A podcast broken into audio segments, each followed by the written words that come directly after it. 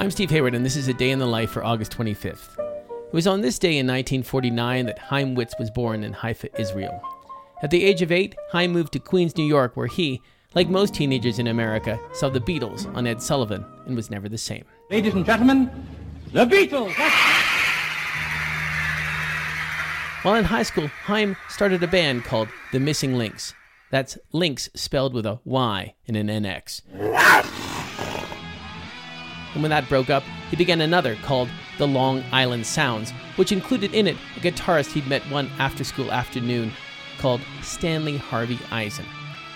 When that band broke up, Chaim and Stanley Eisen, who was now calling himself Paul Stanley, formed a band called Wicked Lester, which scored a record deal. The album they made, however, remains unreleased to this day because Chaim and Paul Stanley had already left to form another band. The name of that band was Kiss. Chaim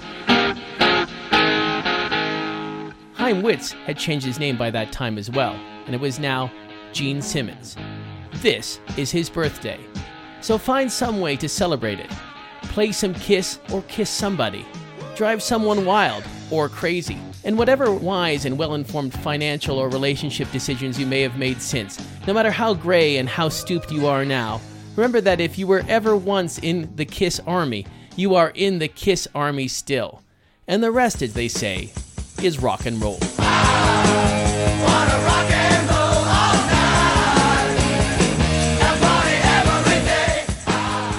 A Day in the Life is a production of Critical Karaoke, made possible by the generous support of the Bee Vradenburg Foundation, the Joseph Henry Edmondson Foundation, and Colorado College, fostering innovation in the humanities. Find out more at criticalkaraoke.com.